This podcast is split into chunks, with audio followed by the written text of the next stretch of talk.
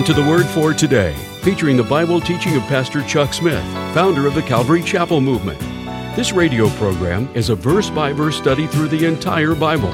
And on today's edition of the Word for Today, Pastor Chuck continues with the Fool's Proverbs as we pick up in Proverbs chapter 26, verse 1. And now, with today's message, here's Pastor Chuck. Shall we turn now to Proverbs 26? The first 12 verses of Proverbs 26, we trust, doesn't apply to any of you tonight because it's sort of addressed towards fools. As snow in summer and as rain in harvest, so honor is not seemly for a fool. The thing about snow in summer and rain in harvest is that they are just out of place. So honor is out of place for a fool. So it's just something that is out of place.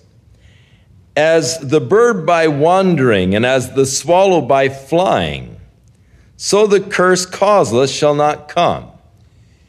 The swallow's flight seems to be quite erratic. The word translated bird is the word for sparrow. And the idea is that if a person tries to curse you without a cause, don't worry about it. It's not going to be fulfilled or come to pass anyhow. A lot of people are worried because someone's, you know, threatened to put a curse on them or this kind of thing. You don't have to worry about that. A curse causeless will not come. Now, that doesn't say anything about if you deserve one, uh, but uh, a curse causeless shall not come. A whip for the horse a bridle for the ass, and a rod for the fool's back. So uh, he didn't have much regard for the fool. The next two seem to be inconsistent. Answer not a fool according to his folly, lest thou also be like unto him. In other words, don't really engage in an argument with a fool. It's a waste of time. There are some people you just should never argue with. So don't answer the fool according to his folly. If he makes some fool remark, and if you make some fool remark back, you're answering the fool according to his folly, and, and he begins to classify you in his category. The next one, as I said, seems to be saying the opposite thing, but in reality it doesn't. Answer a fool according to his folly, lest he be wise in his own conceit. In other words, if you answer a fool, answer him according to the folly that he has declared, putting down the statement that he has made, lest he thinks, oh, I'm very wise, and he's wise in his own conceit. So if you answer the fool, answer him according to the folly that he has declared. In other words, correcting the folly that he has declared, lest he think himself wise. He that sends a message by the hand of a fool cuts off the feet and drinks damage. In other words, you're just, what value is it, you know? The legs of the lame are not equal so is a parable in the mouth of fools. As he that bindeth a stone in a sling, so is he that gives honor to the fool. Now, it would be stupid to bind a stone in a sling. You know, you put your stone in there, and then if you wrap it all up and tie the stone in there, you could swing that thing forever, and the stone's not going to let go. So it would be a very ridiculous thing to do is to bind a stone in your sling. But it is also ridiculous to give honor to a fool. As a thorn goeth up into the hand of a drunkard, so is the parable in the mouth of fools. Now, it is thought that this, as the thorn goeth up in the hand of the drunkard, doesn't mean that a drunkard is pierced by a thorn and doesn't realize it. But a drunkard with a thorn or something in his hand could be a very dangerous person because he's not uh, really responsible for his actions. He's got a thorn in his hand. It makes him a dangerous person. So that uh, a parable in the mouth of a fool can be a very dangerous thing. The great God that formed all things both rewardeth the fool and rewardeth transgressors. In other words, they will get their just dues in time. As a dog returns to his vomit, so a fool returns to his folly. Peter seems to make reference to this particular verse in 2 Peter 2:22. Seest thou a man wise in his own conceit? Now, we've, we said all these things about fools, but there's only one who's worse off than a fool a man who is wise in his own conceits. See thou a man who is wise in his own conceit? There's more hope for a fool than of him. So you think that maybe these first 11 verses were sort of the buildup for verse 12. In other words, by the time you get to verse 11 and all of the, you know, the things for which a fool is of no value and, and uh, all, then you get to the verse 12 and there's one thing worse, and that's a man wise in his own conceits. Now he turns from the fool to the slothful man. And as you have noticed through the Proverbs, we've had a lot to say about fools, a lot to say about the slothful, the lazy person. The slothful man saith, There is a lion in the way, a lion is in the streets.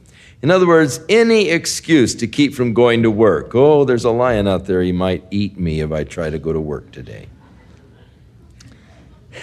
I, I think that the next one is a very picturesque, very picturesque. As the door turns on its hinges, so doth the slothful upon his bed, rolling over and taking a few more. This, uh, and this is, this is the height of laziness. I mean, you can't get any, when you get this bad, you're soon gone. The slothful hides his hand in his bosom. It grieves him to bring it again to his mouth. Man, you're so lazy, you can't even get your hand to your mouth anymore. You've about had it. Your laziness about done you in. The 16th verse the sluggard is wiser in his own conceit than seven men who can give you a reason. In other words, how blind is a person wise in his own conceit? He thinks himself actually wiser than seven men who can render a reason. Verse 17 He that passeth by and meddleth with strife, that doesn't have, that he has no business in, is like one who will take a dog by the ears. I mean, you're going to get into trouble.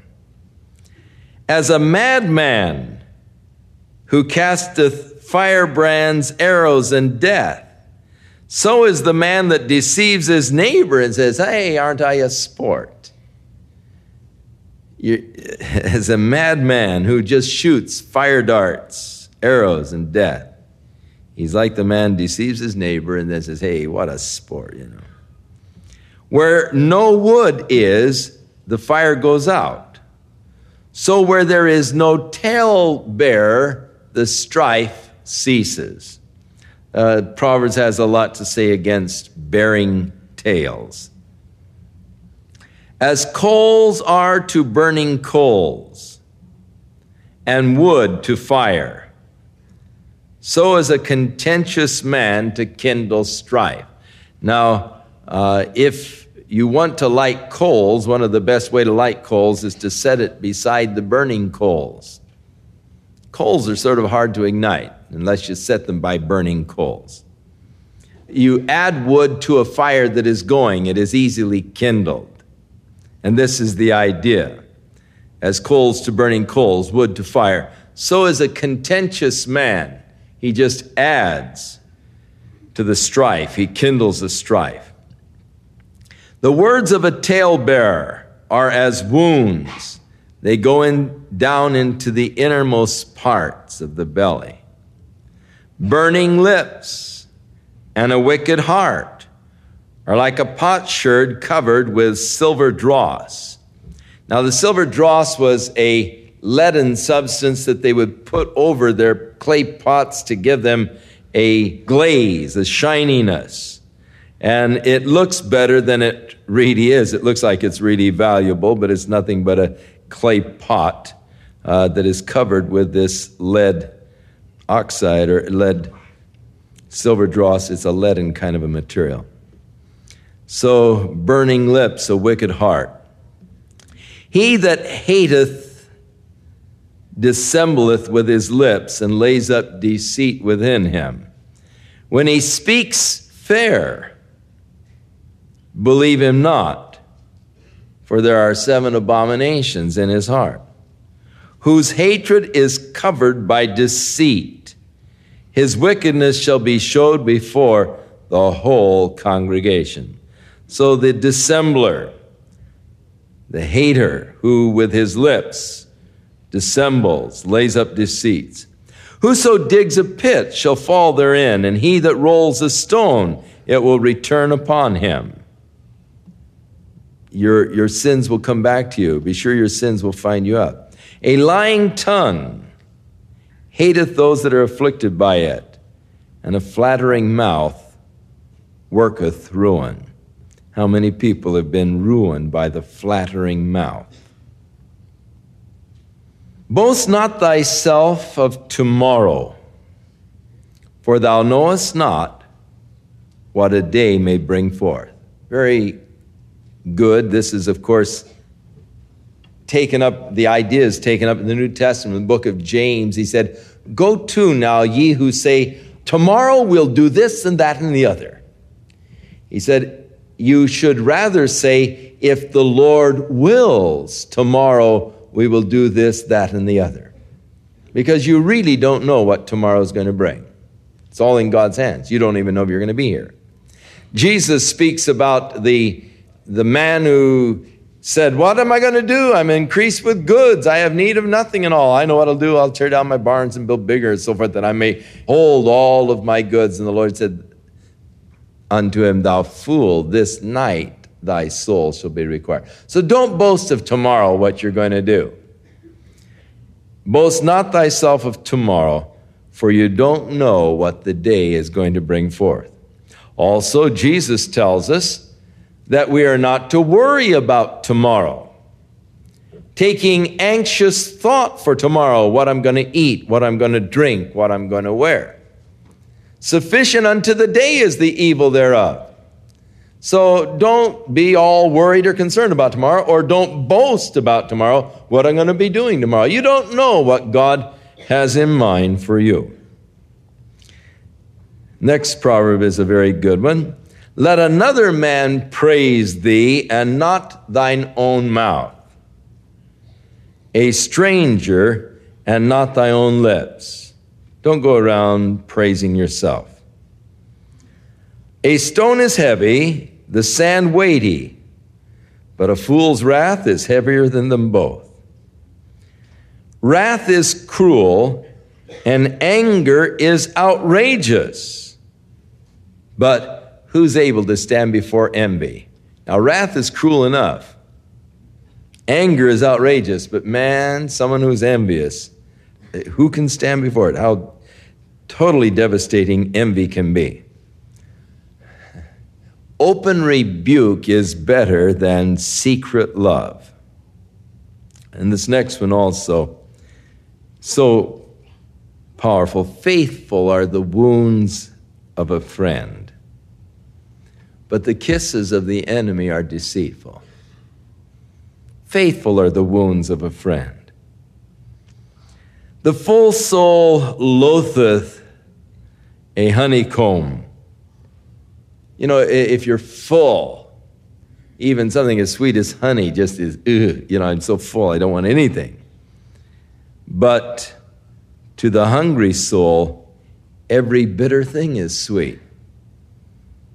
As a bird that wandereth from her nest, so is a man that wandereth from his place. Ointment and perfume rejoice the heart, and so doth the sweetness of a man's friend by hearty counsel. Oh, how great it is to have a friend who will come in and give you honest counsel. There are many people who ostensibly seek counseling. That is what they are ostensibly seeking, but in reality, they are not seeking counsel. They say they are seeking counsel. They come and say, Oh, I want to talk to a counselor under the guise of desiring to be counseled, but in reality, they don't want counsel. Quite often, I have people come to me and they say, Oh, I need to talk to you. And I try to explain to them that I have very little time that isn't taken up with something. You see, in the early church, they had problems that rose as the church began to grow because the people were bringing their complaints to the apostles. And they were saying, Our widows who are following the Hellenistic culture are being discriminated against by the men who are distributing the church's welfare program. And the pressure was to get Peter and John and those guys to come and to stand there as the widows would come in and apportion them out so that the thing would be equal. And so the elders said, Hey, let's appoint men that are filled with the Holy Spirit, men of good report, men who are honest, to oversee this distribution of the church's welfare in order that we might give ourselves continually to the Word of God and to prayer.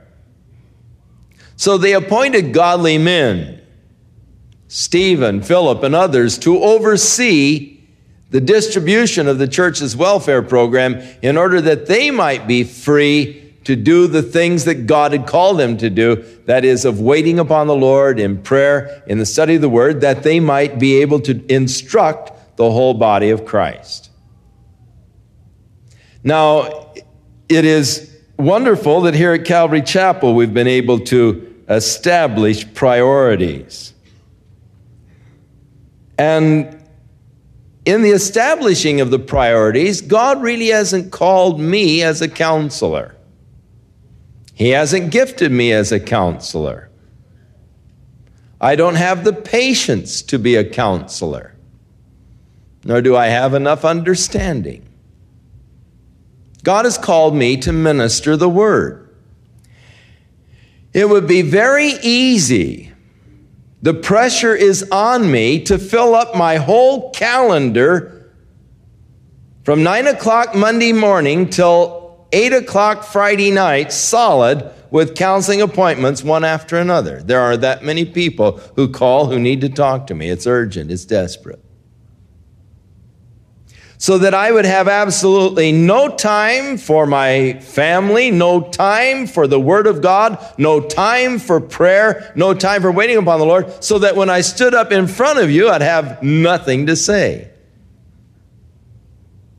So God has established the various priorities. And people sometimes they'll come to me, "Oh, I need to talk to you." Well, we have counselors here at the church. "Oh, well, I talked to them." Oh, wait a minute. If you've talked to them, then why do you want to talk to me? Probably because they didn't agree with what you wanted to hear, you know. They didn't say the things you want to hear. So you're hoping to find someone that's going to say the thing that you want to hear. Well, that isn't true counseling and you're not really seeking counsel if you're only seeking confirmation for the dumb things you want to do.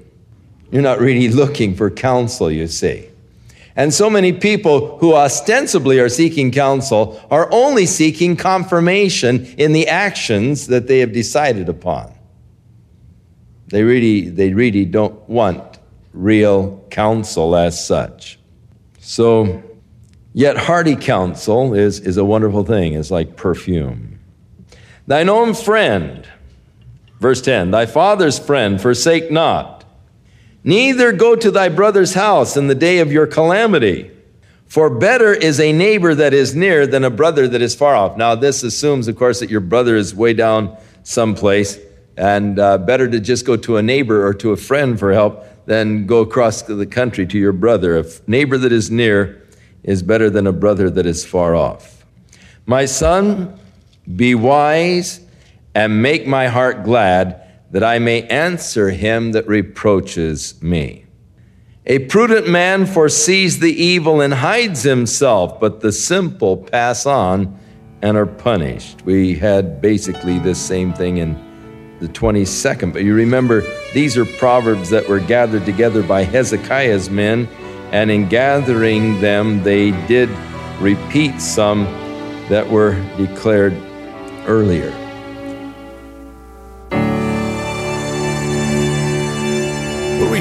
More of our verse by verse Bible study in the book of Proverbs on our next broadcast as Pastor Chuck continues to teach through the Bible, and we do hope you'll make plans to join us. But right now, if you'd like to order a copy of today's message, simply order Proverbs 26 through 27 when visiting thewordfortoday.org.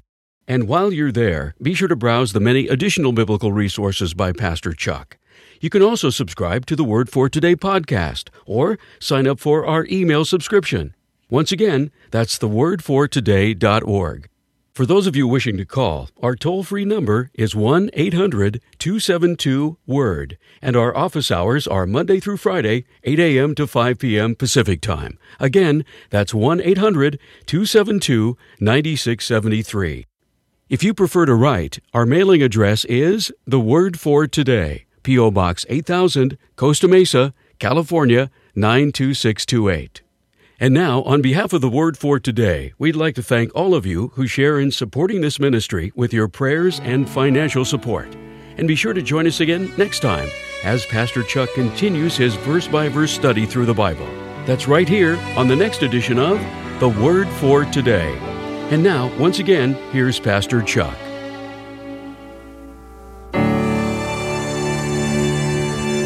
Now may the Lord be with you and keep you in his loving grace watching over you, guiding you, protecting you through this week. May you be enriched in Christ Jesus in all things. And may your understanding of God's love be increased day by day as you begin to fathom the depths, experience the heights of God's love and grace and mercies towards you through Jesus our Lord.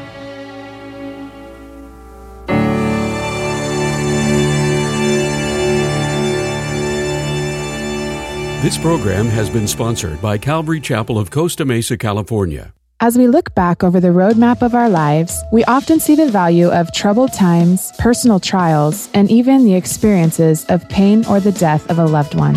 These are the building blocks that establish God's plan for us. It is with great honor that I'm pleased to introduce Pastor Chuck Smith's autobiography entitled A Memoir of Grace. You're invited to pull up a chair and listen as Pastor Chuck shares his personal story of how God's grace prepared him for life's purposes. Perhaps, as you're reading this story, you'll be prompted to evaluate your own past, your present situation, and that which is yet to happen, and realize that it all plays a part in establishing God's plan for you. See God's grace at work in your own life when you order a personal copy of A Memoir of Grace by Pastor Chuck. God called me into the ministry and how God has just led us step by step. For more information on how to order your copy, visit us online at thewordfortoday.org or call toll free at 1 800 272 WORD.